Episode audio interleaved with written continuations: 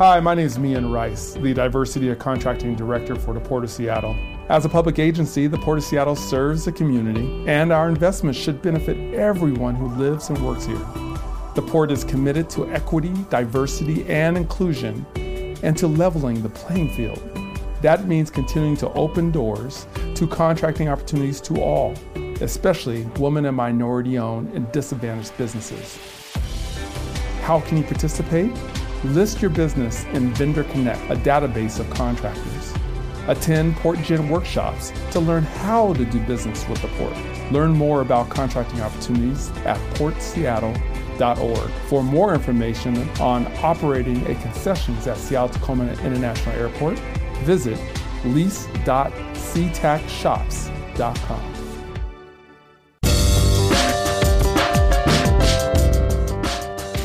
Eddie Wright Jr., welcome to Urban Forum Northwest. Thank you very much. That last person you heard was Mian Rice out of the Port of Seattle's Diversity Contracting Office. My first guest is uh, the director of the Seattle Office of Civil Rights, uh, Derrick Wheeler-Smith. So I'm glad that I was able to square my technology away, sir. You were hearing me, and nobody, I, I couldn't hear anybody else, so my volume was down.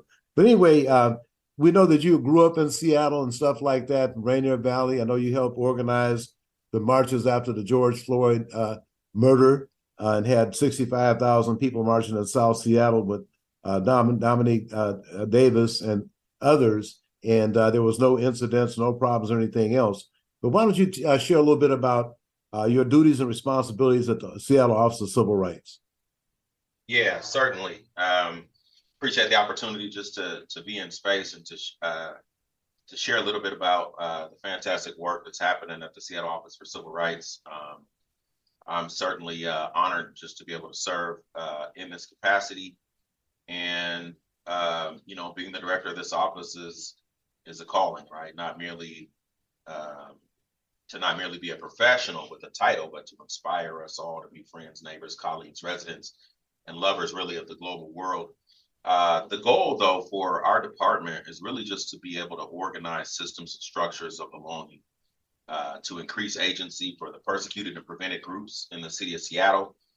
And how do we do that? We do that really by undertaking, uh, you know, enforcement, uh, which we enforce uh, the civil rights of 24 different protected classes in the city of Seattle. So anyone within the city, of course, could file um, file a civil rights claim uh, with our department.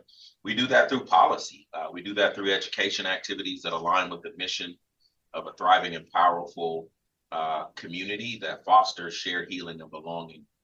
Uh, a few examples I would say are really uh, some work that we're doing to develop a proactive policy agenda that engages both internal and external stakeholders to the city, um, especially our four commissions, the Women's Commissions, our LGBTQ Commission, uh, Human Rights Commission and our Disabilities Commission, and uh, and the development of a of a comprehensive strategy that allows all 44 departments to think about how we collectively work with communities to make the kind of investments that will generate widespread social uh, and economic benefits. And uh, give us an idea of uh, what how many complaints do you file in a weekly or monthly basis? Yeah, that you know that that varies in terms of uh, the amount of complaints that we have on on a weekly basis. But if I were to maybe break it down on a weekly basis in terms of what comes across my desk, I mean, you know, as you can imagine, sometimes it takes a little bit of time uh, for our investigators who actually investigate these claims. And, you know, this obviously can take time. So sometimes it could be three months, six months, eight months. Um, depending upon the amount of, of claims that are coming across the desk. But I'd say probably weekly, we are probably in the process of signing off on on claims. We're probably in the in the in the realm of anywhere between five to ten claims per week where there's an actual finding, and that's after a three to six month period, right? Like I said, of of going through an investigative process with uh, our enforcement team. Is there any one group filing more complaints than others, other protected classes? Um, yeah, uh, much of what we were seeing was a, a lot of stuff around uh, housing. I know that many folks are familiar with, or might not be familiar, or could be, but with some of the fair chance housing stuff uh, that came out. So the Ninth Circuit recently issued a ruling with regards to our fair chance housing ordinance. The, the, law originally protected and prohibited landlords from being able to use criminal history information in screening applicants and tenants in housing. And the court found that that portion of the ordinance banning landlords from asking tenants and applicants about criminal history was unconstitutional.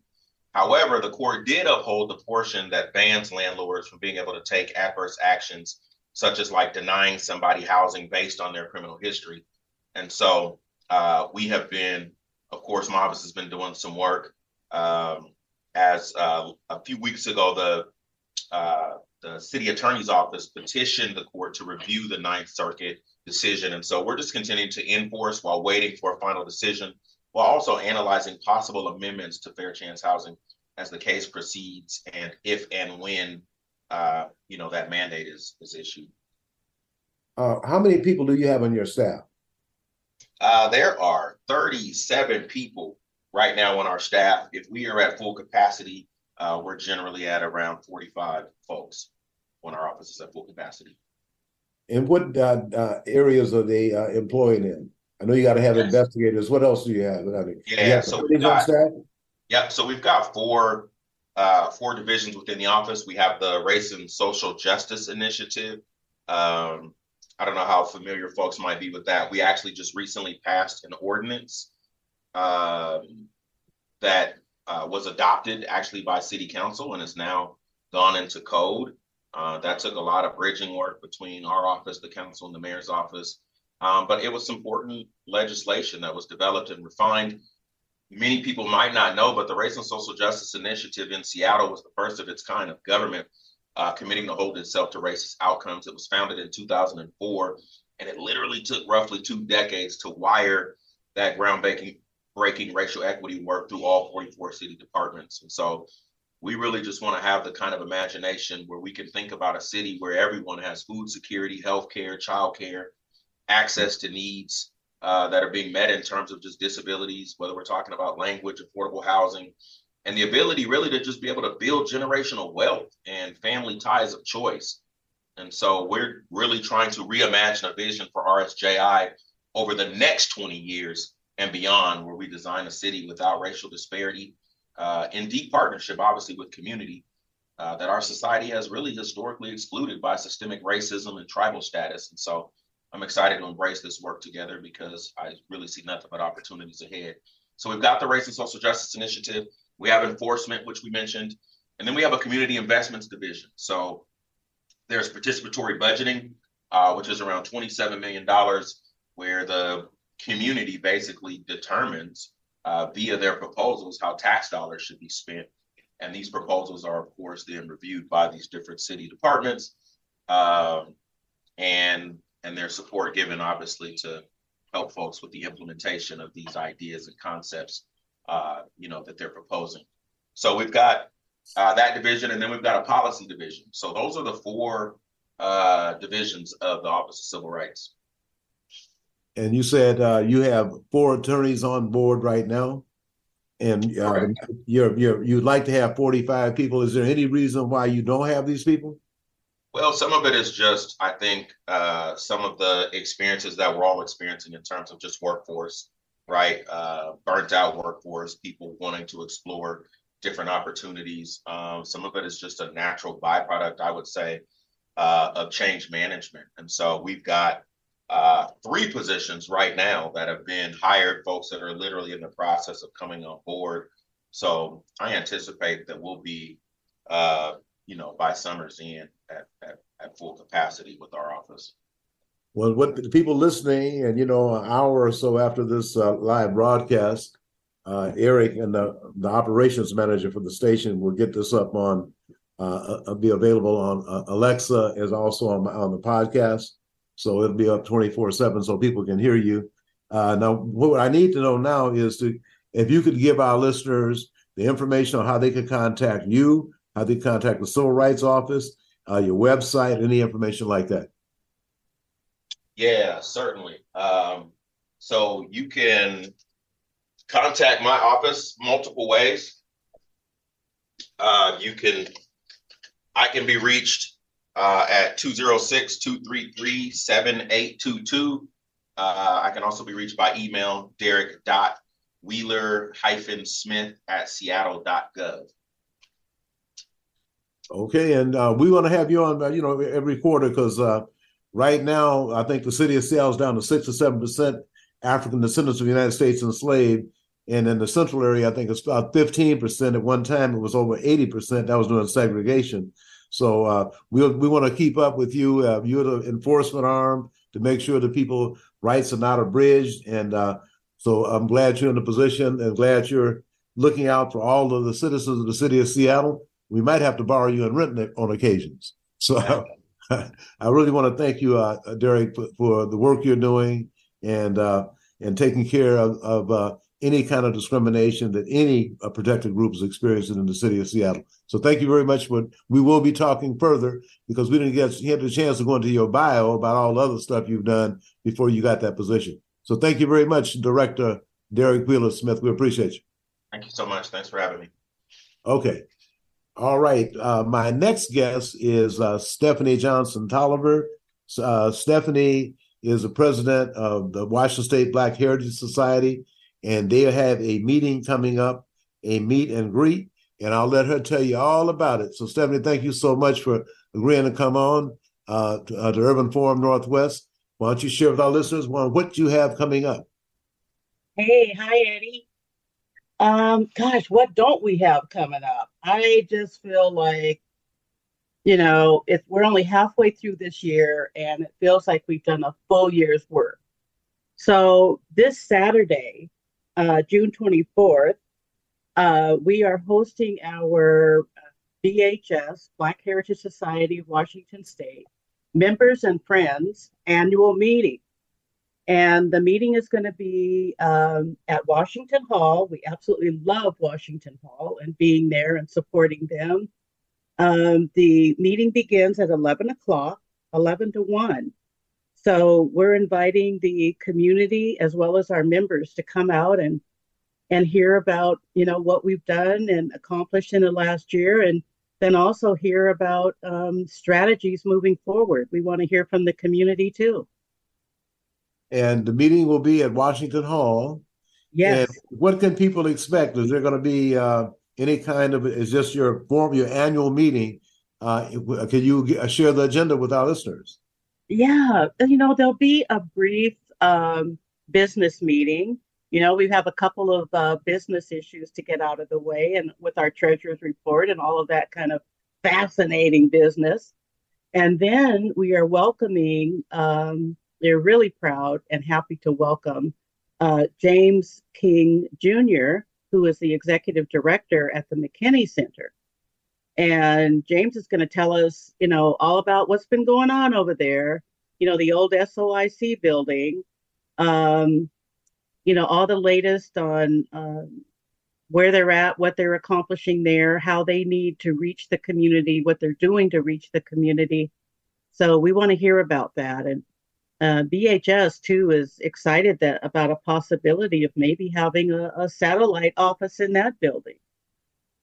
And well, it would be great to have one in there. I tell you that. That's why we. Uh, I was one of the people involved in uh, Representative Sharon Tomiko Santos sponsored the legislation. She was the sole sponsor, House Bill 1918 and 2019, and uh, we were able to get many members of the community, members of the clergy, and other folks to go down uh, to lobby on behalf of her legislation and it went unopposed uh, in the House and the Senate. So, uh, and she also has uh, been uh, really helpful in getting money in to bring it up to par because you know uh, the community college system let it go. They said it should be torn down, but that building represents Black pride because it was built by, by with the help of Reverend McKinney, bringing OIC to Seattle. That building right. was built to train African descendants of the United States enslaved to become proficient in various categories so they could make a livable wage. So yeah. that history can't be lost on that. So I and make make sure people re- understand how it got there and why it's there because there are a lot of people that are much younger, you know, 30 or 40 years old might not even understand the don't. significance. That's why it's uh, so important to have the Black Heritage Society keeping uh, our history before the, the people. So thank you very much for that. Yeah, thank you. Yes, we're we're we would really love to be at that building.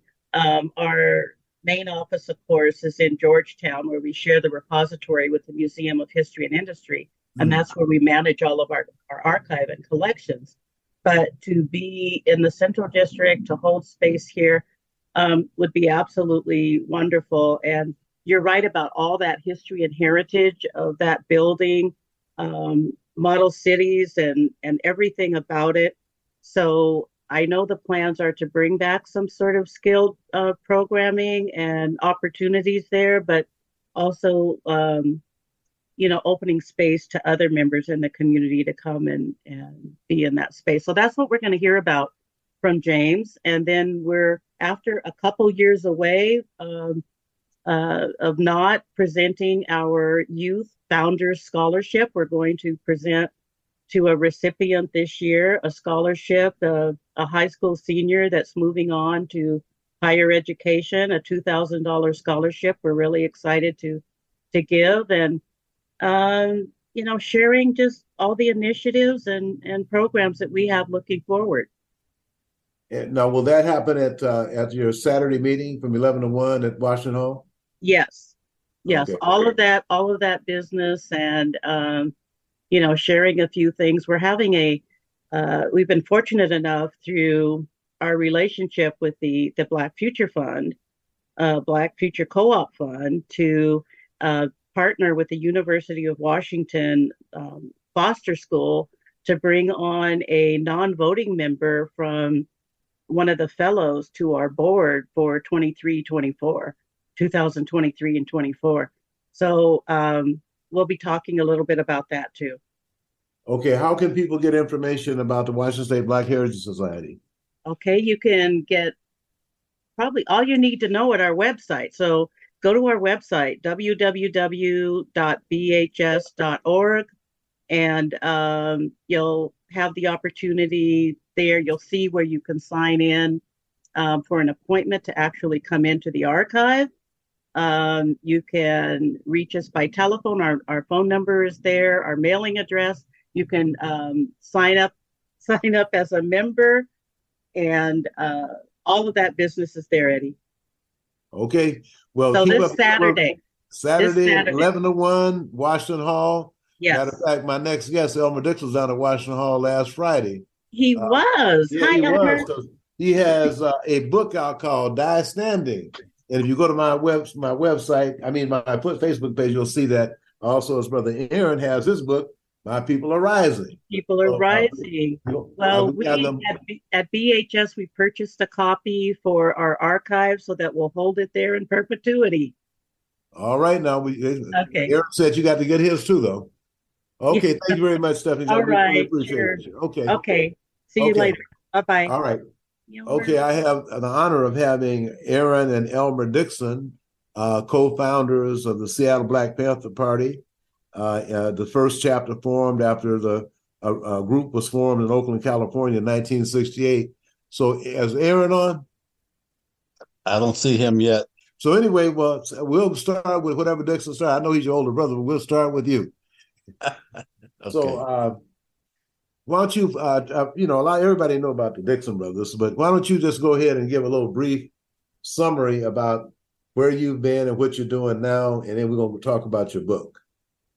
Yeah, I and I, you know, we we actually were the first chapter outside of the state of California, and the first chap, the second chapter overall after the Southern California chapter in in Los Angeles. But uh, I, you know, uh, uh these years, you know, Eddie, how fast these years go by. And uh, after coming out of 14 years, you know, in the Black Panther Party, uh, I spent uh, some time as a director of a Boys and Girls Club, the Al Davies Boys and Girls Club in Tacoma, um, and then coming to Seattle to uh, uh, work at the park department and serving uh, under Walt. Uh, Hundley as his EEO officer and the training manager for the park department, which is where I really um, began to make this transition into diversity work. Uh, and the two women that started uh, you know, I actually served on uh, Mayor Rice's uh, cabinet briefly.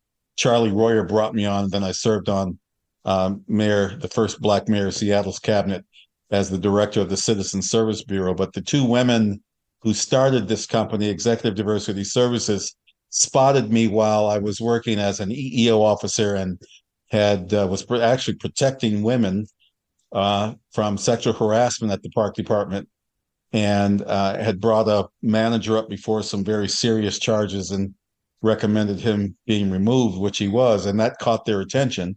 And they brought me into their company, and um, I continued to to work until 1990, when Linda Taylor and myself, uh, she was director of the Office of Women's Rights, also on uh, Charlie and uh, Norm's cabinet, when we started to build the company. And so since then, uh, it's been a whirlwind ride of doing work with uh, clients, uh, major clients across the United States and around the globe. And uh, I currently guest lecture at a university in Finland uh, every year for the last 12 years on diversity related topics. And I've been the president of EDS since uh, 2010.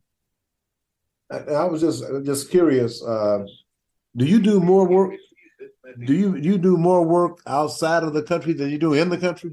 Because it seems like every time I talk to you, you're on your way to Sweden, to Finland, to Ireland, and you also received some recognition awards over there too. Why don't you share with our listeners about some of that?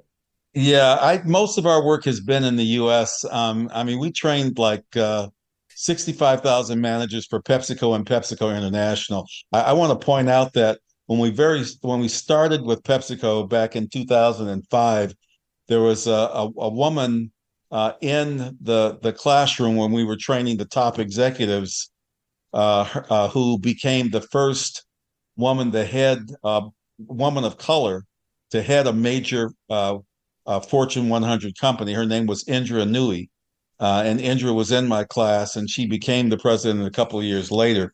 so we've done some pretty extensive work across the country. Um, but it, you know, in Europe, um, where I, I work in at the uh, university and I do lectures on DNI uh, as part of as a member of a an organization called SIETAR, Society for Intercultural Education, Training and Research. Those those sessions I do globally are for broader audiences. But um, last year, uh, I was uh, asked to come to uh, Trinity College in uh, Dublin, Ireland, and I had spoken to this black woman's class. She's a sister. So spoke to her class the year before virtually, and she wanted me to come in person. And uh, the uh, a black student organization that's part of a broader student organization called the Phil. Their their portion is called the Udon. Got wind that I was coming, and this uh, organization, this student organization, has been around for 500 years. They're the oldest student organization in the world. They've been giving out this prestigious award uh, for the last 300 years to people like uh, Desmond Tutu, Winston Churchill, Whoopi Goldberg, just to name a few. And they nominated me for this recognition for my work as a Black Panther. And I told them that the only way that I would accept that award was on behalf of the, the Black Panther Party and my comrades, because we don't accept individual recognition or awards. And that's how I received the uh, the honor was on behalf of members of the Black Panther Party because, you know, we were, you know, we were an army, we were an organization, we were one. Uh, but it was a high recognition, um, and uh, I think it was. It's really uh, symbolic of how the the Black Panther Party uh, has gotten recognition globally, really long before the recognition came here. We, before we started getting it here in the United States more recently following our 50th anniversary. It was, it was a high and honor um, for uh, members of the Black Panther Party. And you guys have the only uh, medical clinic that's still uh, around today, uh, the Carolyn Downs Medical Clinic. Yeah, you know, Eddie, it's it's so ironic that when we started this free medical clinic in 1970, uh, it was in response to, and and we were always taught to do our, you know, it, you know, to investigate, to do our research and and find out, you know, where the people were suffering the most. That's and this was one of the programs that we we launched, and uh, we found that the uh, the the CD had the second highest infant mortality rate in the whole state of Washington. And so our very first clinic was a well baby clinic because black mothers were dying in childbirth at at at disproportionate levels. And and and so we we we we really addressed that very early on. But here we are, you know, 53 years later, uh, and Tori Bowie, uh, the Olympic gold medalist, uh, died just last week alone in her apartment, eight months pregnant. Her and her baby died. Mm. And Black women are three to four times again. Here we are again, all over again, three to four times at more at risk to die uh, in childbirth, uh, trying to give birth to a baby, because they do not have one adequate health care, or their doctors don't even aren't even aware. Their white doctors aren't even aware or don't tell them that they're at risk so they can get the kind of care that they need early on. So it's a, you know, it's it's that old, you know, one step forward, two steps backwards, Eddie. You know, we um and our clinic is the only uh, existing original Black Panther clinic in operation today. Uh, and they are in fact addressing that issue uh, at their clinic. So um, that, you know, I want to see. Hold on one minute, uh, Elmer. Uh, Eric, can we take that break right now, the second break right now? And we'll come back with Elmer Dixon. At Sound Transit, we not only connect more people to more places, we're making life better for all. We're connecting diverse neighborhoods to an entire region of opportunities like jobs and school. If you have an ORCA card, you can just tap and go. We have reduced fares for seniors and riders with disabilities. For adults with lower incomes, check out ORCA Lift and pay just a dollar for your ride. To plan your trip or to learn more, visit us at soundtransit.org. Make us part of your daily routine. Alternative Talk 1150. All right, we're coming back, but I got a, a, a message from Rhonda Staten from Mount. She's a, a clerk of the Mount Zion Baptist Church, and uh, there's going to be a vote on uh, the pastor uh, uh on the compensation package. I want to get it to you because I promised her I would do it. So here it is, right here. Uh, after receiving a vote of 90% in favor of senior pastor candidate, the congregation will vote on the compensation package on Wednesday, June 28th at 6 p.m. at Mount Zion Baptist Church in the Fellowship Hall. We're encouraging all members to be present. That's from Rhonda Staten, who gave Angela Wright her first real job at the Seattle Times, which is student University of Washington. So we'll always be indebted to Rhonda Staten. She can get stuff on the air when she wants to. So Aaron Dixon, the captain. Hey, what's going on, man? Right, man. Uh, Elmer has been rapping for a while, so uh, I held your book up, let everybody see that both of them up here. Now, people didn't ask me where can they get some. I had uh, 15 or 20. I could sell some for y'all. But anyway, uh, Aaron, I just wanted you to go ahead and just uh, talk a little bit about the first days of, of uh, you know, the organization. Uh, and Elmer's done an outstanding job already. but why don't you just go ahead and talk about, you know, being the co-founder and, the, and, and, and the captain and also, Elmer is the one that made sure that Jesse Wineberry stayed allowed to be a state representative. Okay, so you got what time did you guys start? Uh, we on the, we on the air right now. We started at at uh, at uh, two twenty. Okay, okay. I know you are different. Okay, go right ahead. We're on there. Well, uh, 1968 was a very uh, contentious time period. A lot was going on. Things were moving very fast, and um, and uh, you know, uh, starting the chapter in Seattle was uh, something that uh, was a very important time for Seattle black community.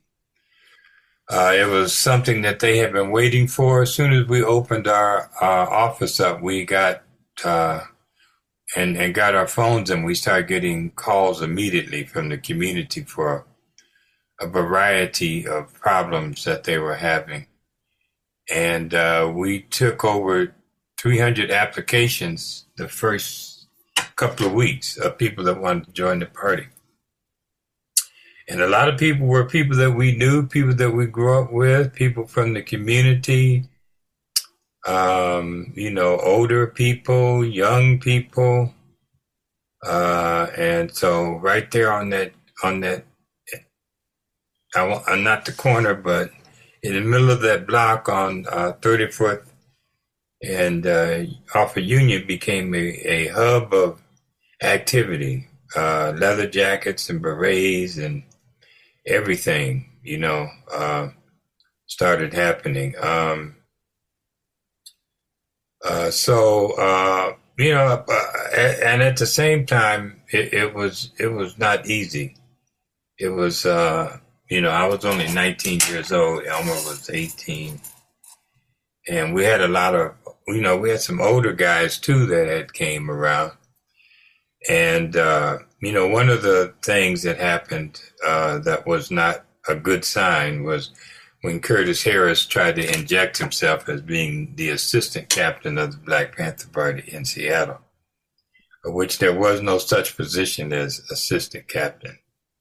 So that was uh, the beginning of something that would be very, almost very detrimental to the uh, Seattle chapter. But um, you know, I early on I got called down to Oakland, um, and I had to go through a training period uh, in Oakland. I was down there for about a week. I went up to the Alameda County Jail, had to uh, meet Huey, um, and you know have a short conversation with him. And one of the most important things he told me before I left was he said, "Never turn your back on the pigs." And that's something that always stuck with me. I always remembered that. Um, and uh, while I was down there, I uh, was with five other Panthers in West Oakland uh, one Friday night, and uh, we got into a confrontation with the uh, Oakland Police Department that led it to a standoff. We were armed, they were armed. Um, uh, the people in the community were so fearful. They everybody was running home. Businesses were closing. You could hear people saying there's going to be a shootout. This was almost on the same corner that Huey had his shootout with the police. So, uh, you know, we we could have died that night, and of course, the police would have died that night too. Uh, but we stood our ground, and uh, that was uh, my baptism into the Black Panther Party that night in uh, in West Oakland. Um, but when I came back to Seattle, I had a better understanding what the party was all about, and uh, and, I, I, really began to understand it was it was very serious business. So um, we got calls from people in the community that were having domestic problems, people that were having problems with the uh, police. Um, and, you know, we, we dealt with these things as best as we could. You know, we often got calls from women who were being abused by their uh, boyfriend or their husband. You know, we, we, we would, you know, we send a squad of Panthers down there who were armed and, you know, that's, that straightened that situation out pretty quickly.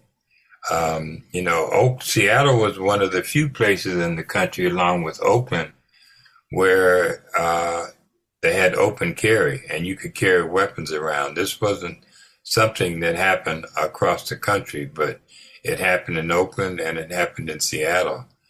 So we were, you know, uh, openly displaying carrying our weapons around wherever we went, and uh, even in the office.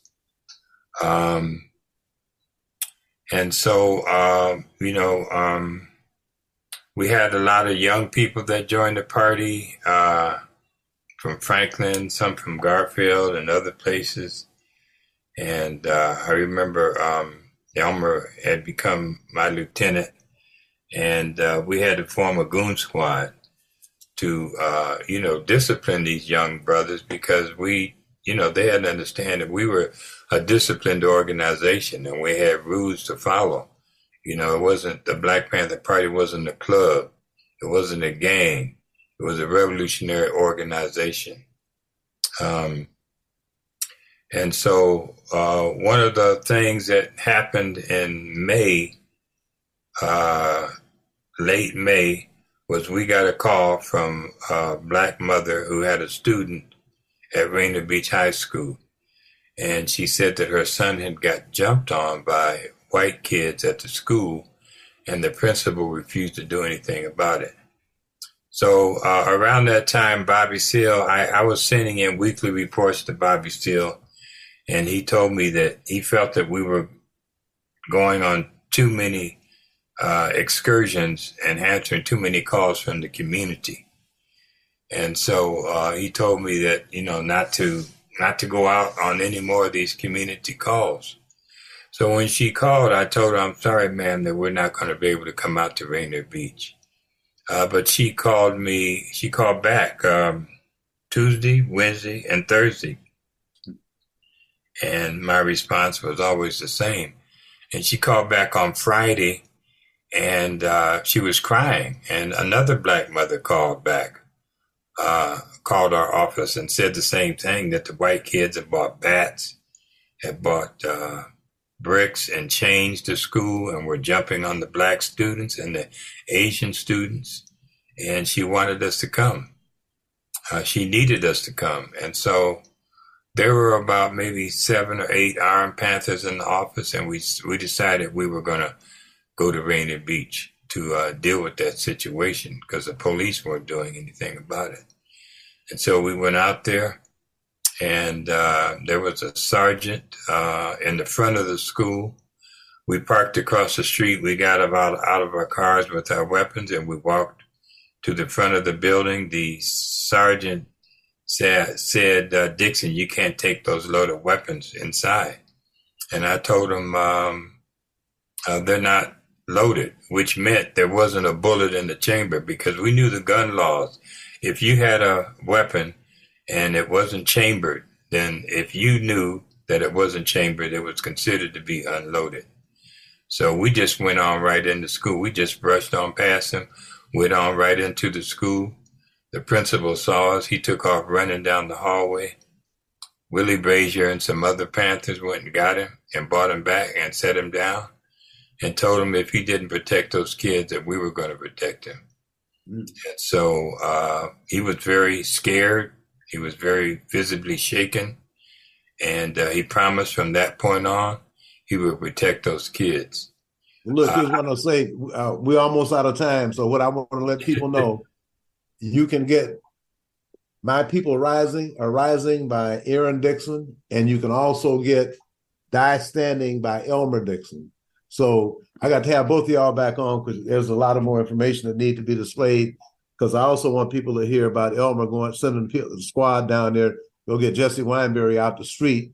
Police had him spread eagle on on the concrete with other young people, and uh, uh, uh, Elmer saved him, so that's why he ended up being a state representative. So we got to do this again because you guys have a lot of information, but I'm gonna make sure I put pump your books every chance I get. So thank y'all very much for your time today. Okay, Thanks, right. thanks Eddie. you. Okay, right. thank y'all.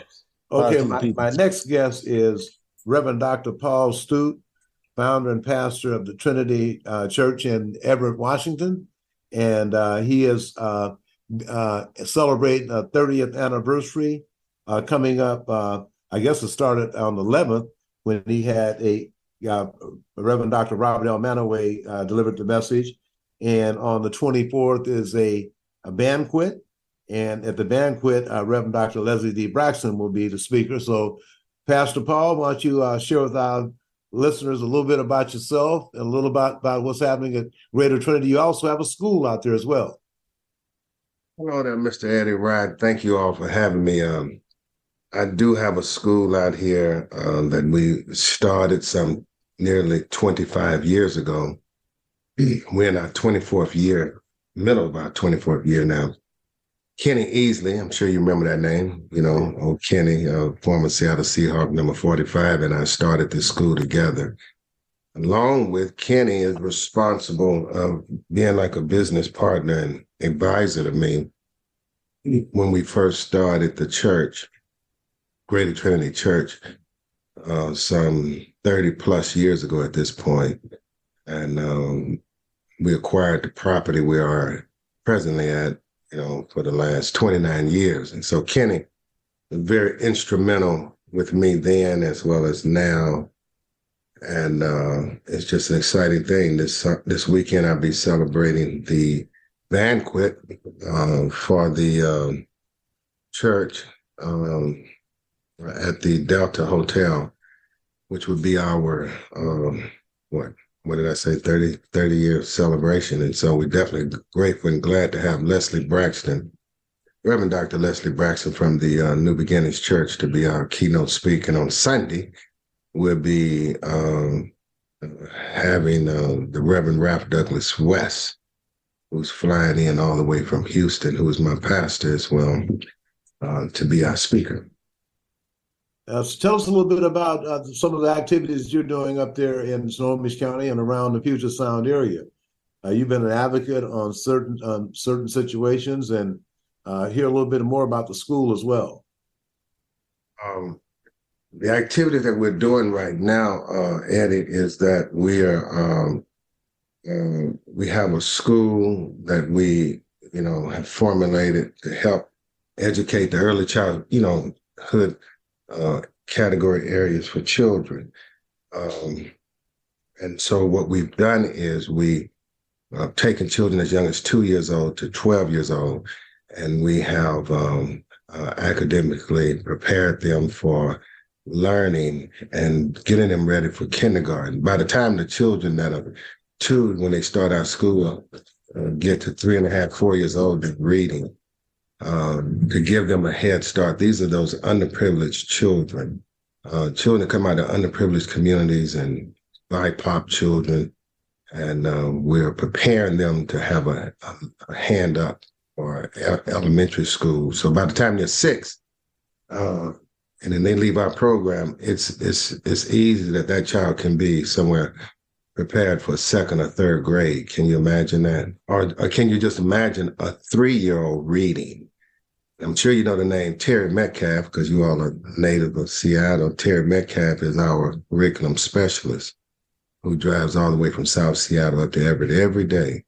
And he's training and teaching our teachers from the two year old classroom to the five year old classroom how to teach this one particular curriculum that is having children um, at a, you know, a leg up, man. I'm telling you, just amazing how they are prepared for uh, grade school by the time they're four, four and a half years old. So that's what the children are doing um, uh, at the uh, Rise Academy. And I will say this, you know, just to throw out there, on July 6th, you definitely invited, and I think it'll be a good thing for you to come, Eddie, and stand with me. But July 6th, there's this big celebration that's going to take place at the school on the parking lot, not on the parking lot, but on the playground and Snohomish County is hosting a press conference of some major awards that's been given to the community of certain agencies that's doing search work, such as ourselves. And we're going to be honored that day. We're not allowed to advertise what the award's going to be, uh, but it will be uh, pretty amazing to go along with this new school that we're getting ready to build. And so, uh, where's this uh, activity going to be on July 6th? July 6th at the uh, Rise Up Academy, also Greater Trinity Academy. Uh, address is 11229 4th Avenue West. Now, Everett. up in Everett, there, there are no racial problems. There's no discrimination or nothing. So you have to be involved with being an advocate for people who are being abused and misused and discriminated against.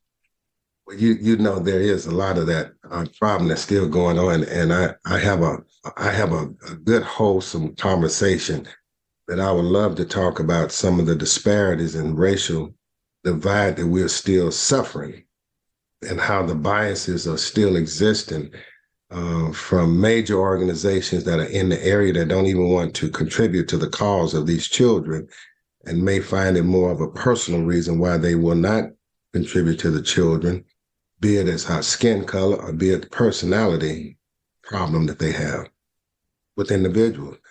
But yet you know, that's a challenge that we're still fighting. We're fighting a good fight, man, I tell you. Well, I know uh, Dr. Janice Greene, the president of Snohomish County NAACP, has been stellar for the last few years that I've known her in her leadership. Uh, do, uh, do you work uh, with Dr. Greene?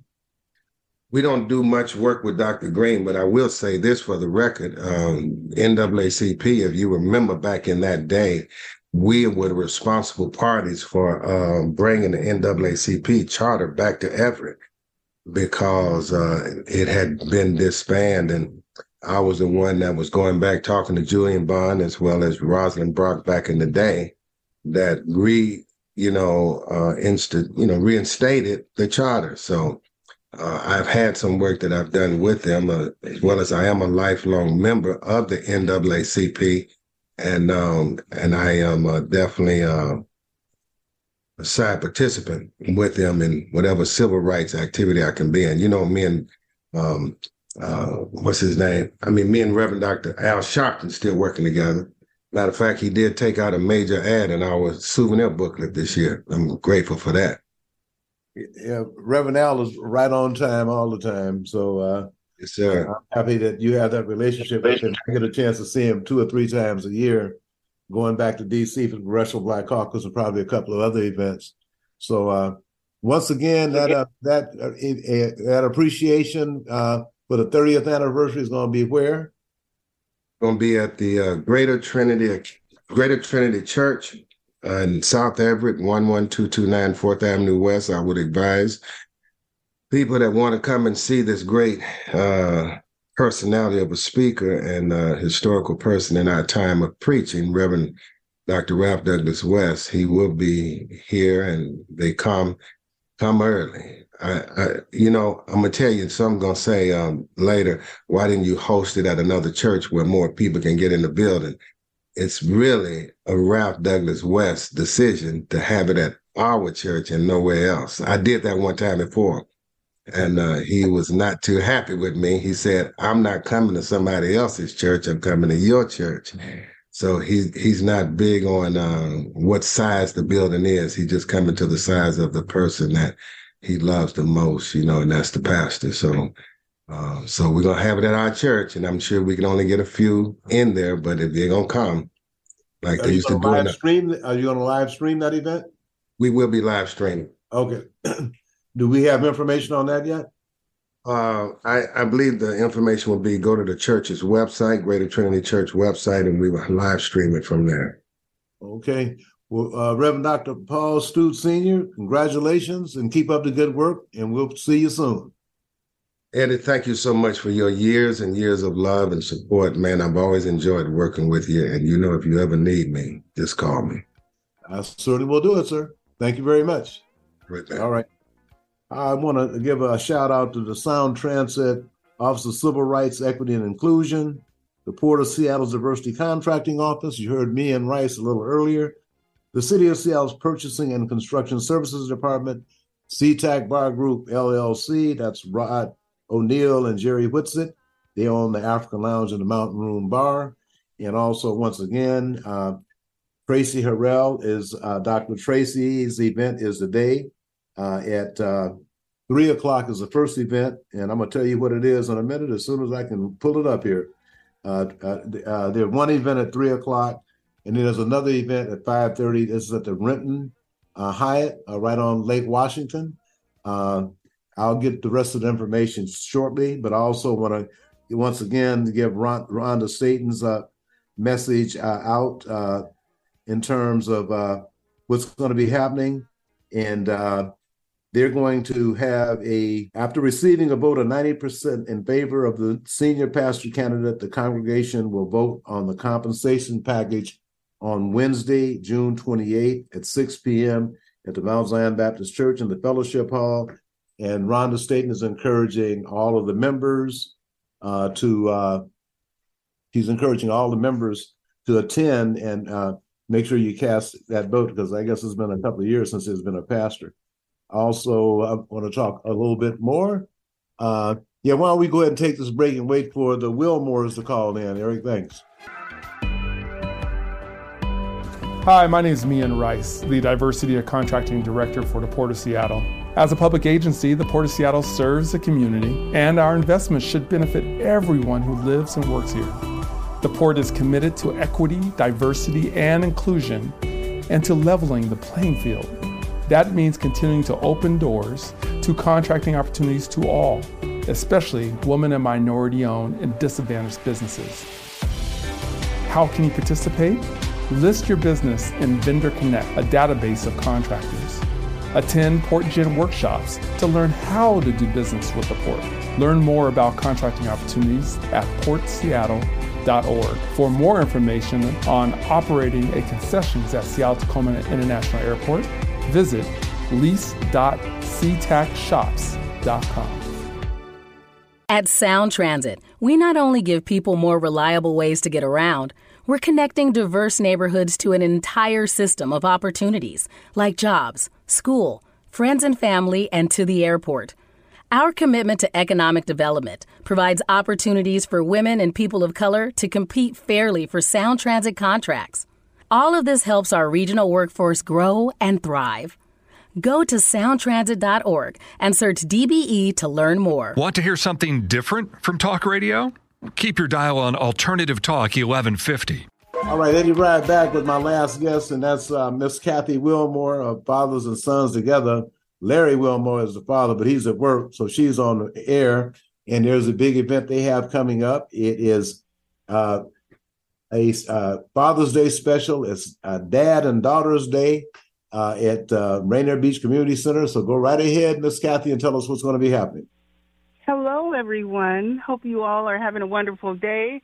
On Saturday, uh, June 24th, uh, from 12 to 4, we will be hosting a special Dad and Daughter's Day event.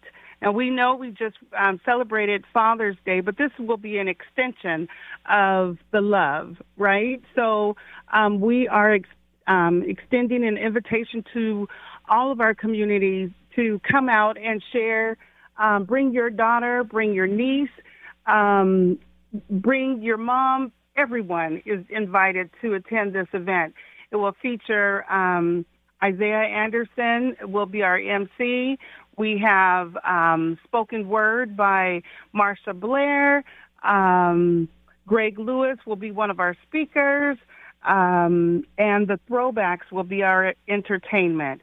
Uh, this event is filled with prizes, food. It's a free event. I'll say that again.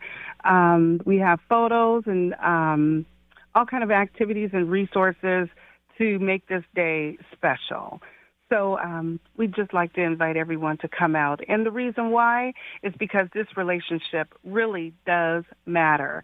And um, this is just an extension of the work that we do to um, promote uh, activities and events for our community to create public safety and um, to um, to to embrace the relationships between our fathers, daughters, and families. And what time and where will this event be, and how can people get information about the event?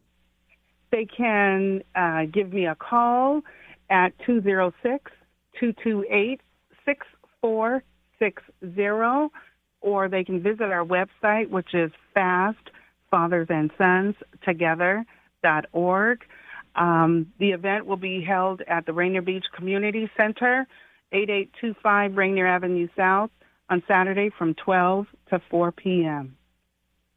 All right. So, uh, Cathie, thank you very much. And thank you for the work that you and Mr. Larry Wilmore do for the community. And uh, I guess your, your son was over in South Africa? Yes, yes, he was. He he was um, a part of the African Leadership Program there, and um, he spent his whole junior spring semester there. And we're so pleased that he did an exceptional job. He did well um, in his academics and also in building those relationships and strengthening his leadership skills. So we're very, very super duper proud of him. Um, he, he, well, thank you very much, Ms. Cathie. We appreciate you. I'm sorry we didn't connect up sooner, but anyway, we'll keep uh, people apprised of the efforts and the programs that fathers and sons together are putting out there. So thank you very much. Appreciate it. Thank you. Thank you. Oh, Bye now. Okay. Now, uh, Dr. Tracy Arell's event is going to be at uh, the Renton Hyatt. Uh, the Strategic Networking and Black Business Showcases 3 to 5 p.m. Uh, today, Thursday afternoon and then living powerfully experience wellness wealth and the art of transformation from 5.30 to 7.30 p.m and that's one of the panels that i'm on And once again, I want to thank Sound Transit's Office of Civil Rights, Equity, and Inclusion, Port of Seattle Diversity Contracting Office, the City of Seattle Purchasing and Construction Services Department, SeaTac Bar Group LLC, the two Desert Storm veterans own the African Lounge and the Mountain Room Bar. And don't forget to show up at Mount Zion on Wednesday at six o'clock if you are a member to vote on the compensation package for the pastor that's being considered. Thank you very much, Eric. and I'll talk to you soon.